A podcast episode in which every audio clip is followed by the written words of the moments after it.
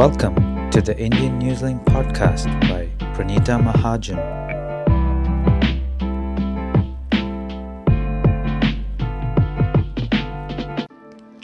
Hello, everyone, and thank you for tuning in to the Indian Newslink podcast.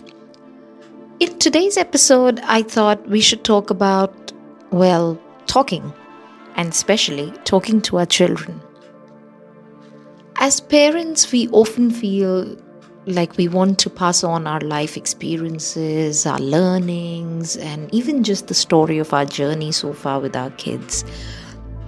But like many other problems that we face in the modern age, um, the age of technology has brought a very unique dilemma into our everyday lives. The art of conversation seems to be getting lost um, in our everyday lives there was a research that conduct that was conducted, and um, the research stated that on an average, families get only 37 minutes of quality time together every day. Now, with such limited interactions, such limited communication within the family, the children would learn most of their values and beliefs uh, through their peers, through the online resources, and people that they spend most of their time with. So, these online platforms are now replacing the family teachings and the parental communication. Um, we thought it'll be a good idea to come together and have a conversation about how we can revive this and how we can still instill certain values in our kids and especially in our teens who are going through some major changes in their lives, in their social lives, in their academic lives, and how we can still guide them, listen to them, and explain the intricacies of uh, how life is and how life is going to change from here on for them. But I feel the, a very important part of that, and as a parent, I, I know that this uh, we, we all face this. It is very important to first start talking about how we as parents can revive this conversation with our children because we are busy with our everyday routines. We need to make sure that their calendars are being followed. We need to make sure they're going to their classes, sticking to their academic goals, doing enough activities outside, and um, it leaves you with very little energy. It leaves you with very little patience at times because you also have your work life, you also have your finances, you also have other things to deal with. But a lot of externalized behavioral problems, um, as per many studies that you would see, uh, come from and start from problematic functioning in the house. So, any family that has poor connectivity, poor communication, or any kind of dissatisfaction in the relationships would lead to the teenagers acting out, would lead to the teenagers seeking that attention elsewhere and um, seeking that guidance elsewhere. And if that guidance comes from peers who are the same age as them, um, it will not be very sound advice. It will not be a very supportive advice. So, as parent, what can we do to work on our communication with the kids? um, we did some research and we thought we'll just share these ideas with you and see if you can pick up a few um, ideas here and there and if that can help you um, we just thought we will present it and put it forward so one of the things that came across when we spoke to all our experts uh, was encouraging questions so we often want the kids to lead these conversations. We want them to ask about things because young minds they're they're naturally curious and they they love to learn. They love to know about new things. So what we as adults can do is create an environment where they feel comfortable coming and asking us any kind of question whether it's about their friends whether it's about their personal lives whether it's about their inhibitions or um, any challenges that they're facing we need to let them ask us any kind of questions that they might have because that will tell us how the mind is working, that will tell us how our child is thinking, and also help us give them some guidance every now and then when they need it. Another important, very important thing that we need to start doing is active listening.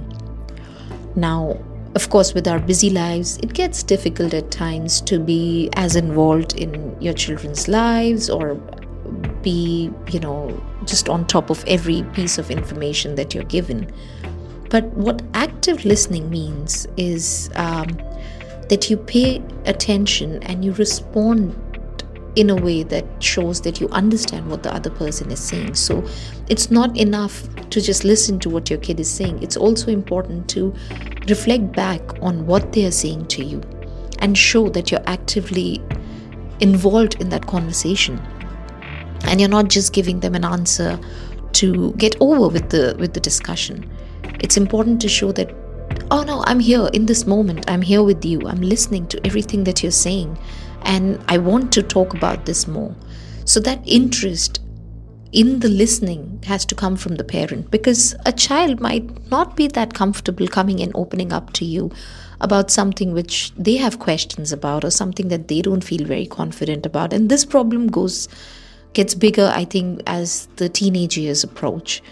So yeah active listening is again another very important thing that we need to incorporate in our everyday lives. Um, the next thing that i can think of is patience children would take longer to process any kind of information or express themselves.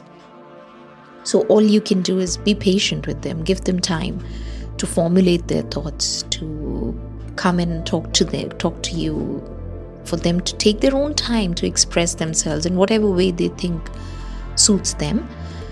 And slowly, I feel gradually you would see this change that they would be a lot more confident in expressing themselves, a lot more confident in telling you exactly how they feel about any given situation because they know that they have the space and the time to think and process their thoughts and then come to you. So it's very important that we don't hurry them along to reach and to do the right thing and to you know just just be there because their mind is still processing this information. They're still developing as individuals. And um, human mind is not fully developed till the age of 28 uh, that's one of the scientist, uh, scientific facts that we've read about. So let them process let them take their time and come to you when they're ready. Next very important point that i can think of is your body language. Now a lot of times we are talking to our children, to our teens, but we're either engrossed in our phones or we are quickly going through the mail, we're quickly going through, um, you know, our to do tasks, we, we're rushing up to get the groceries inside. Now, your body language will tell a lot to these kids or, or teenagers because they're very observant. And if your body language is not open and inviting and it's not putting the person that you're talking to at ease, they are not very likely to share their thoughts with you. So make sure that you make time, make sure that your body also conveys the same thing that's that your words are conveying. Make sure that you're open and inviting and you're encouraging them. You're involved in that conversation. You have the eye contact. You're using all your faculties to engage with them them in that moment because that would give them the confidence to open up. Of course use your humor every now and then. Make things funny break the ice make the environment relaxed because only you can do it. The child has approached you he has taken the first step he or she has taken the first step. Now you have to relax the environment around. You have to make it okay for for you to talk about anything and that's where i think we we really need to step up and make sure that no matter how big a problem uh, we can we can always add some humor to it and make it sound like it's not the end of the world. And that's all a child needs. They all need just that little encouragement a little positivity from us. So let's use some positive language use some humor share your thoughts and ideas on the matter encourage them to share their uh, you know thought language encourage them to share any thought with you with confidence knowing that This is a safe space. That's what we need to create in our own households. We need to create that safe space where your parents are not, not just judging you for your achievements, but they're there through the process. They are your guides who will tell you how to achieve that success and not just wait for your report card to come in and be the judges of your success. And that's where I think most of the Southeast Asian families, or most of the families nowadays, we're very result oriented. So, yeah, we'll, we just need to make the situation a bit lighter, a bit happier. And I think something that really helps achieve that is using real life examples. So, if you talk to your children and you're sharing your experiences, uh, it helps them understand some very complex ideas and concepts. Some of your life experiences can be the guiding path for them to make certain choices. And if this is done in a positive way, using the right kind of language, using encouraging and positive words, and you tell them how you came out of a tough situation and how it only made you a better person and what you learned out of that, how was your journey, that would just give them a roadmap to follow. They don't have to make the same mistakes.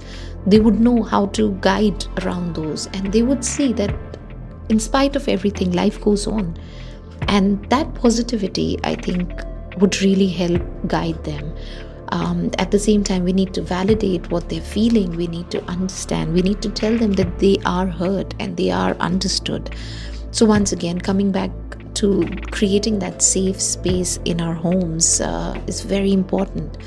And let's keep this conversation going with our children, with each other as parents, and take it forward. So, we thought we will do a series of uh, such talks. We'll do the podcast, we'll do our articles, and we'll share more ideas about how we can talk to our kids, uh, how we can instill some of the very key values uh, in them, which will help them succeed in life. And we'll talk to all our experts. We'll bring the gist of everything that they say so that it makes for a quick, encouraging read for all our parents out there because I know we're all looking for answers and every day is different, every family is different. But at the end of the day, we all need somebody to put it all together for you. So we thought we'll start and let's have this conversation uh, started and let's see where we go uh, together as a Indian Newslink family. So thank you so much for listening and I wish you all a very good day ahead and we'll be back with another episode real soon. Thank you so much. Thank you for listening to the Indian Newslink podcast by Pranita Mahajan.